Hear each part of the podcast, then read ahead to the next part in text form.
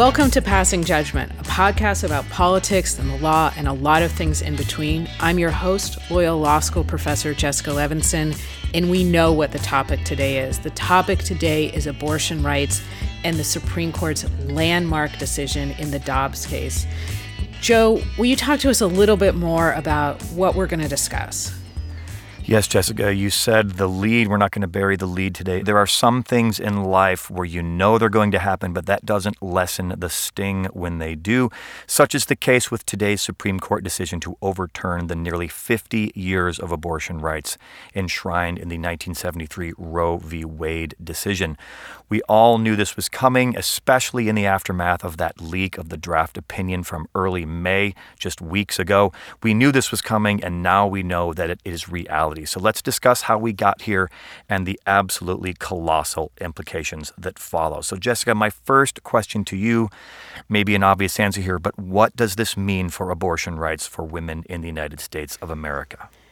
It means that they are no longer constitutionally protected. So there is, again, let's say it one more time the federal constitution no longer protects the right to obtain an abortion.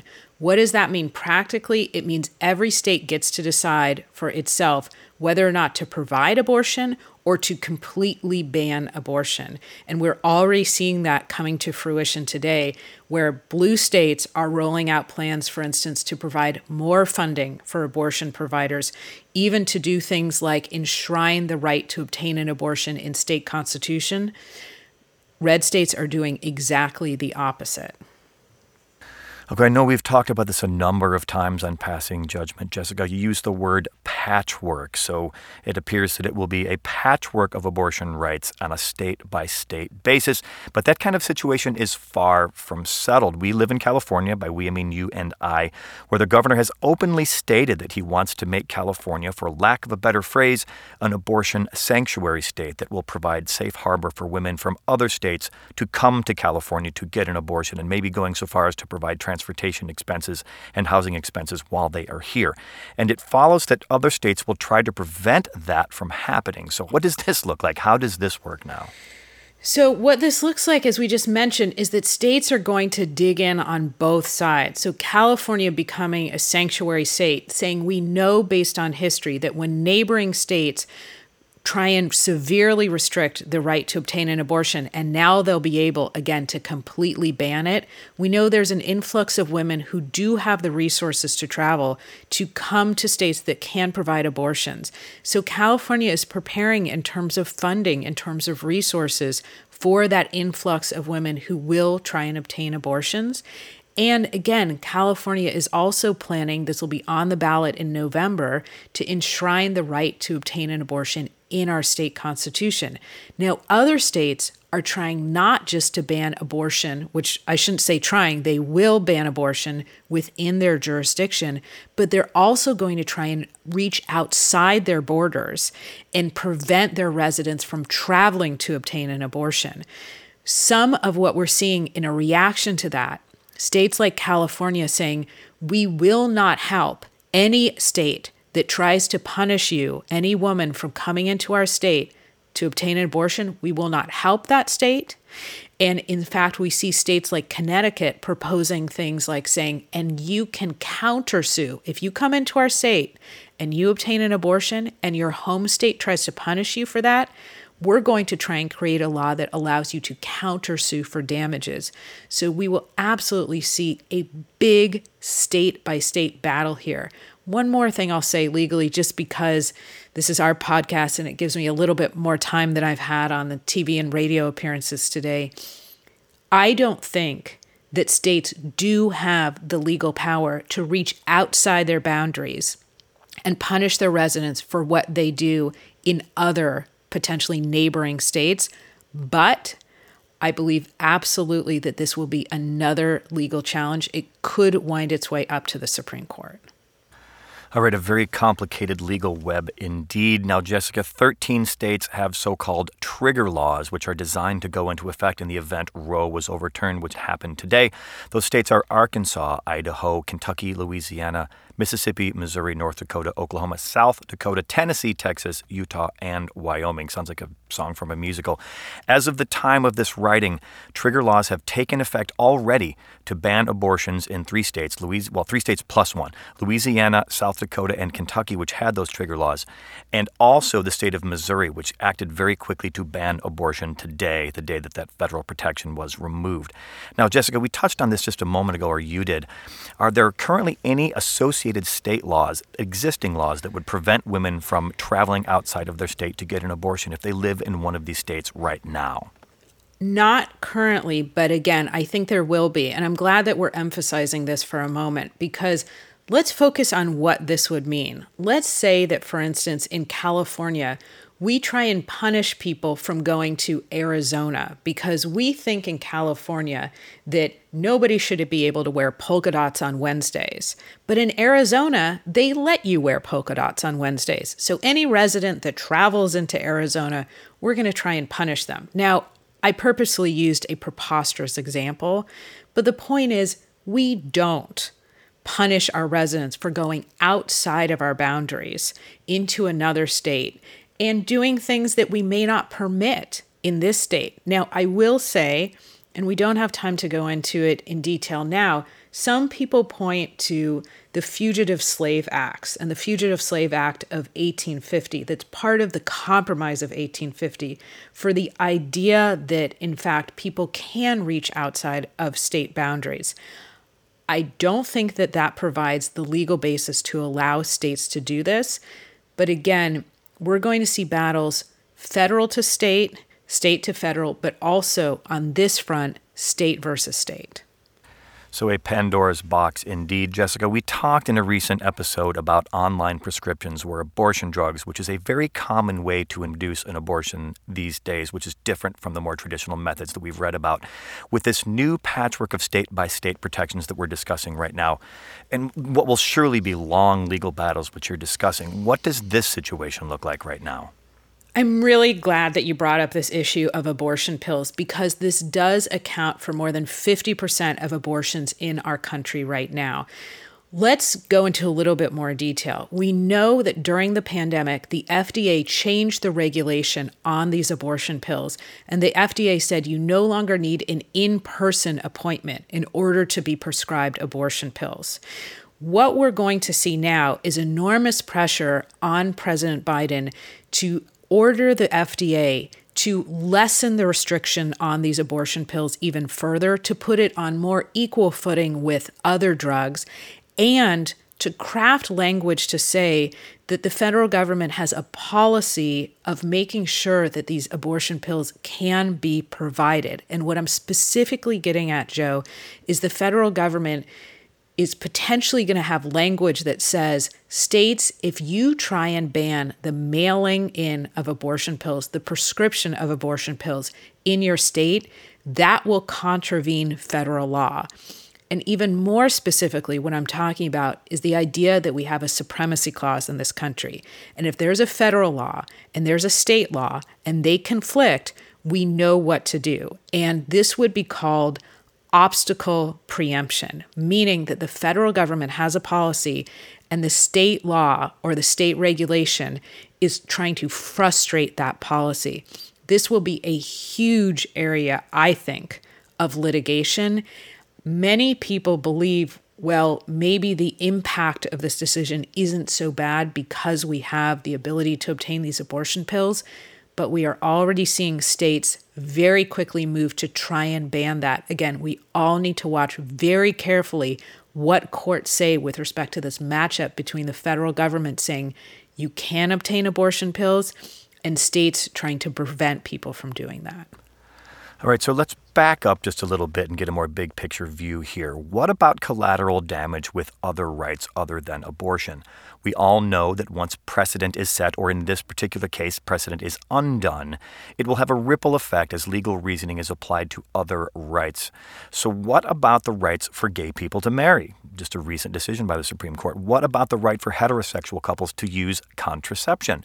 What about laws like the Texas law that once banned sodomy? It wasn't that long ago that that was on the books. What about laws designed to allow people to openly discriminate against gay Americans? My mind is admittedly racing just thinking about the potential dominoes here.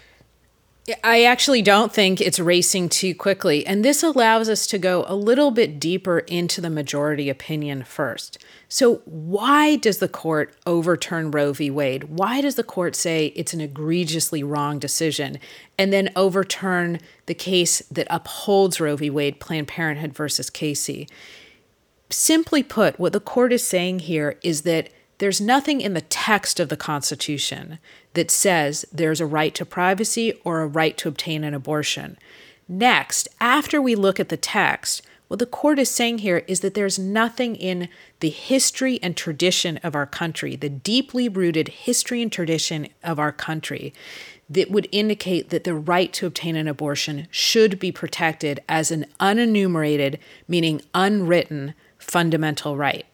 Now, the next thing that Justice Alito, who wrote the majority opinion, he goes to pains to say this is just about abortion. It's not about Joe, the other rights that you were asking about. He says it's not about same sex marriage. This is about abortion because abortion is different. Abortion is about the potential of life and harming that potential.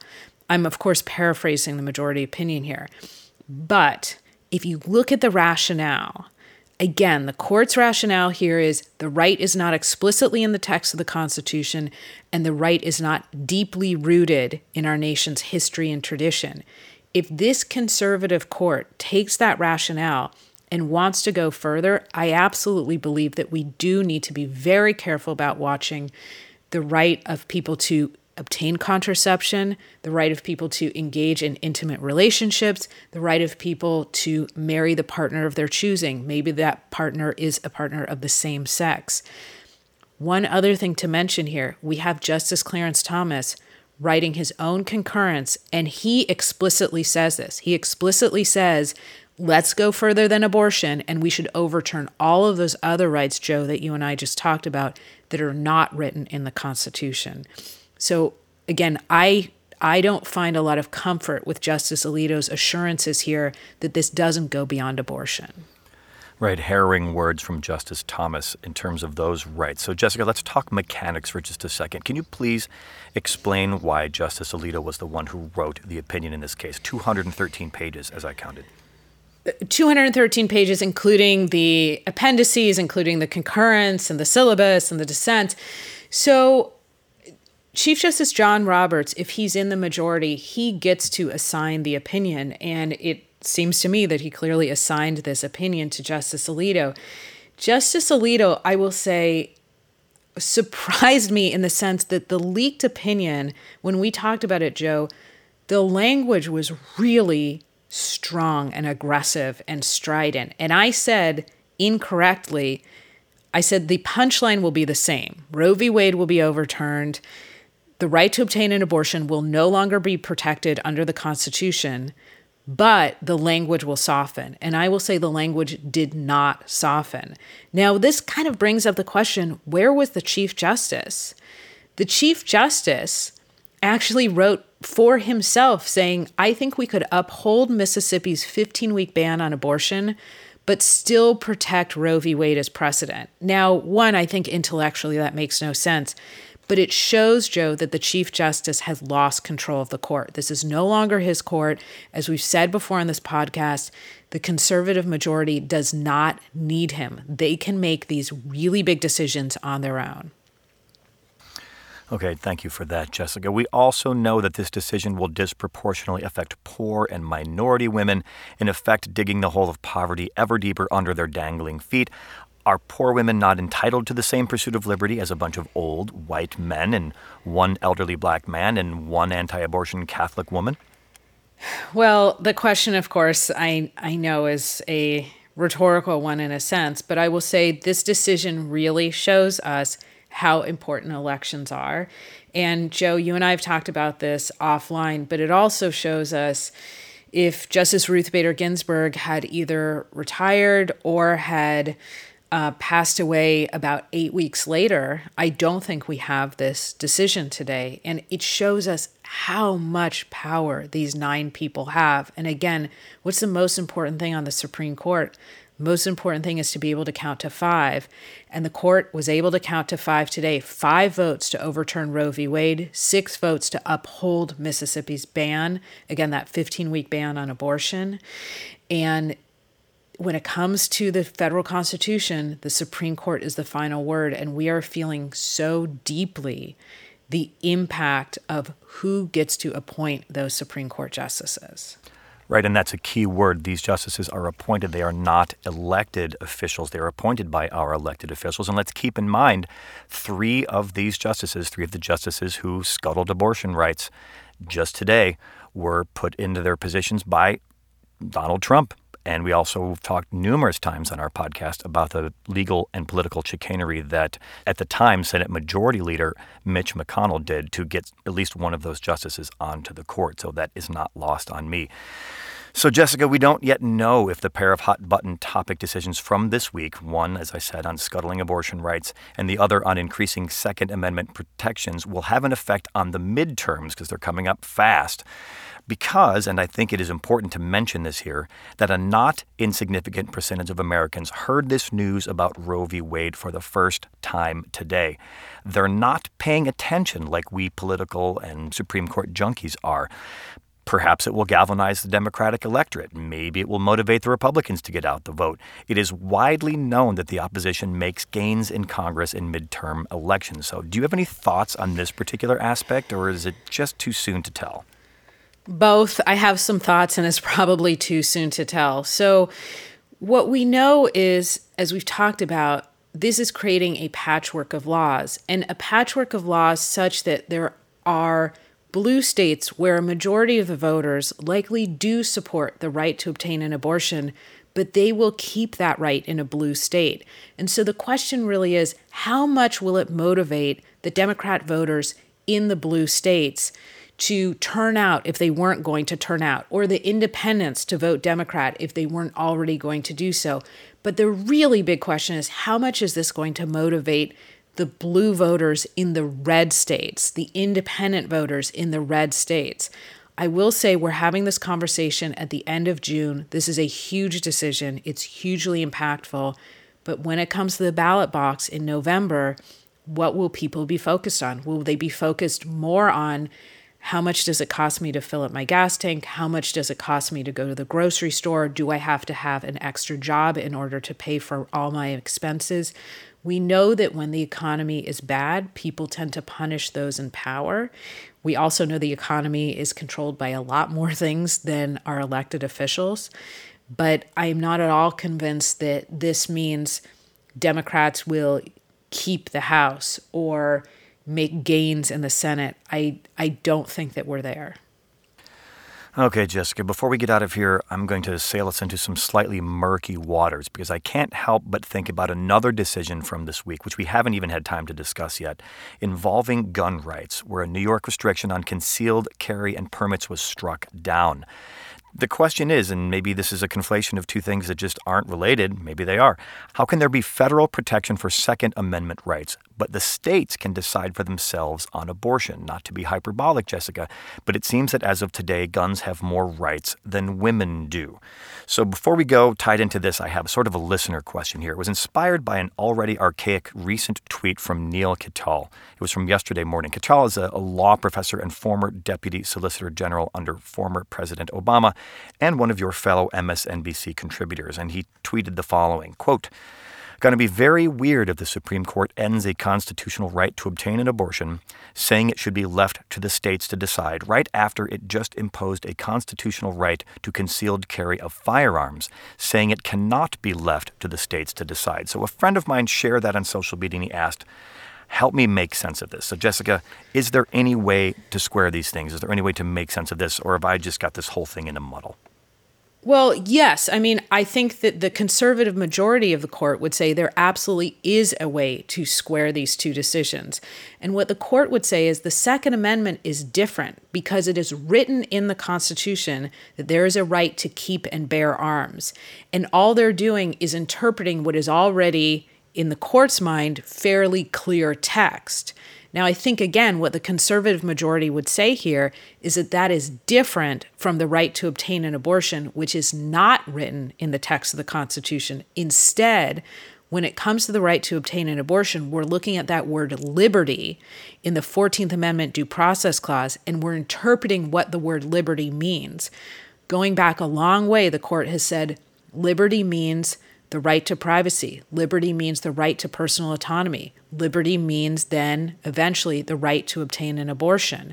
So I believe the court would say, of course, you can square these two things. We're talking about an enumerated, meaning listed right, the Second Amendment, and then we're talking about these rights that we created improperly that are unenumerated, the, these rights under this word liberty in the Due Process Clause. Now, having said that, is there a different way to look at these opinions and, in fact, say that they are inconsistent? I would say that there is. I would say in both cases, we're interpreting the Constitution. In both cases, we're really relying on the discretion of the majority of the court still to tell us what terms mean. But, Joe, to the listener question, we're so happy to get listener questions. I think that would be the response that there is, in fact, a way to square those two things. Well, Jessica, I think back to the Pledge of Allegiance from when I was in grade school, and we ended it by saying, with liberty and justice for all. And all I could think of today is that the words liberty and justice and all, as of today, are in quotations. So, Jessica, there are millions of people out there who are celebrating this decision by the Supreme Court today, but there are also millions of people who feel very much the other way. For those people, the latter group, is there any other recourse? After all, Democrats, they still have the executive branch with Joe Biden in the White House, and for now, at least, they have majorities, slim ones, albeit, in both the Senate and the House of Representatives. Is there any other fix for this? Well, sure. I mean, Congress and Senate could have acted to create legislative protection for the right to obtain an abortion. We can't guarantee that this court would have upheld that, but absolutely there could have been federal legislation, and there wasn't, and there won't be. And so, what we're left with is trying to exert pressure on President Biden to, frankly, do something where he doesn't have a lot of room to try and maneuver here. I mean, people have said maybe there should be federal funding for women to travel to obtain abortions, federal funding for abortion providers. The problem there is we have the Hyde Amendment, which, in general terms, prevents federal funding for abortions there's no easy solution by executive order. And again, I think the best hope when it comes to the federal government is to try and make clear that abortion pills should be available in each state. But that's not a huge lessening of the consequence of this decision. It would be impactful, it would make a difference, but it's not like completely eradicating this decision. Okay, Jessica, I know that it probably drives you up a wall when I ask you questions like this, but it's crystal ball time. Looking back at the history of abortion rights in America, it was legal from the founding of our country for decades, for many, many decades, and then became illegal. Then it became legal again in 1973. It was almost 50 years women could get abortions in the United States, protected by the Constitution. So we've seen it flip flop back and forth many, many times in the last couple hundred years. So the question remains for those people who want to fight back and flip this around again can this be undone? I don't know, decades down the road? Is this another case that somehow winds its way to a different Supreme Court with a different majority?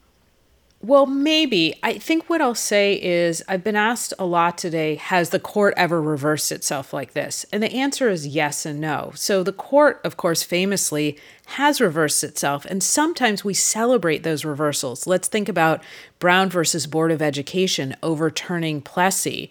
Plessy, of course, upholding the doctrine of separate but equal, and Brown versus Board of Education largely saying there's no place for that in our federal constitution. But I have never seen the court overturn itself and take away a right that has been protected under the Constitution for half a century. Now, could the court later on reverse itself? Sure, but that's a lot later on. And before we go, Joe, I also want to say that we talked about are there potential federal fixes? We also need to look to see if the composition of the House changes, composition of the Senate changes, and the Oval Office Will Republicans try and ban abortions on the federal level, meaning no state can allow abortions? I don't think that happens today or tomorrow, but it's something else that we need to be looking at. So, sweet dreams, Jessica. That's a lovely thing to think about at the end of our show today. Jessica, there will be more to discuss in the coming weeks. Uh, there are other Supreme Court decisions. We'll have a lot to sort out. Thank you for taking the time for doing this. And I know that you did a whole lot of media appearances today. You did, what, 17, did you say? I believe this is number 18, and I will say it is really an honor to be asked for your opinion on a day like this. This is a really big day, and it's really an honor to be able to have a longer conversation with you, Joe. So I'm, I'm glad that we got to flesh this out together. Yeah, me too. Thank you so very much for taking the time. So, where can our friends and listeners read? I know you've been writing about this as well. Where can people find that and read it? So, I have written a bunch on MSNBC recently about this. And of course, I'm going to direct people to our podcast. Please rate, please review, please subscribe. Um, we love hearing from you. Please write in with questions. One last time, Jessica, thank you so much for doing this. I appreciate it. Your expertise is invaluable. You can find Jessica on Twitter and Instagram and TikTok sometimes at Levinson Jessica. You can find me on Twitter and Instagram at InDepthDay and also at joearmstrong.com slash InDepthDay. Take action one way or another if you believe in something. Thanks for listening, everybody. Have a great day.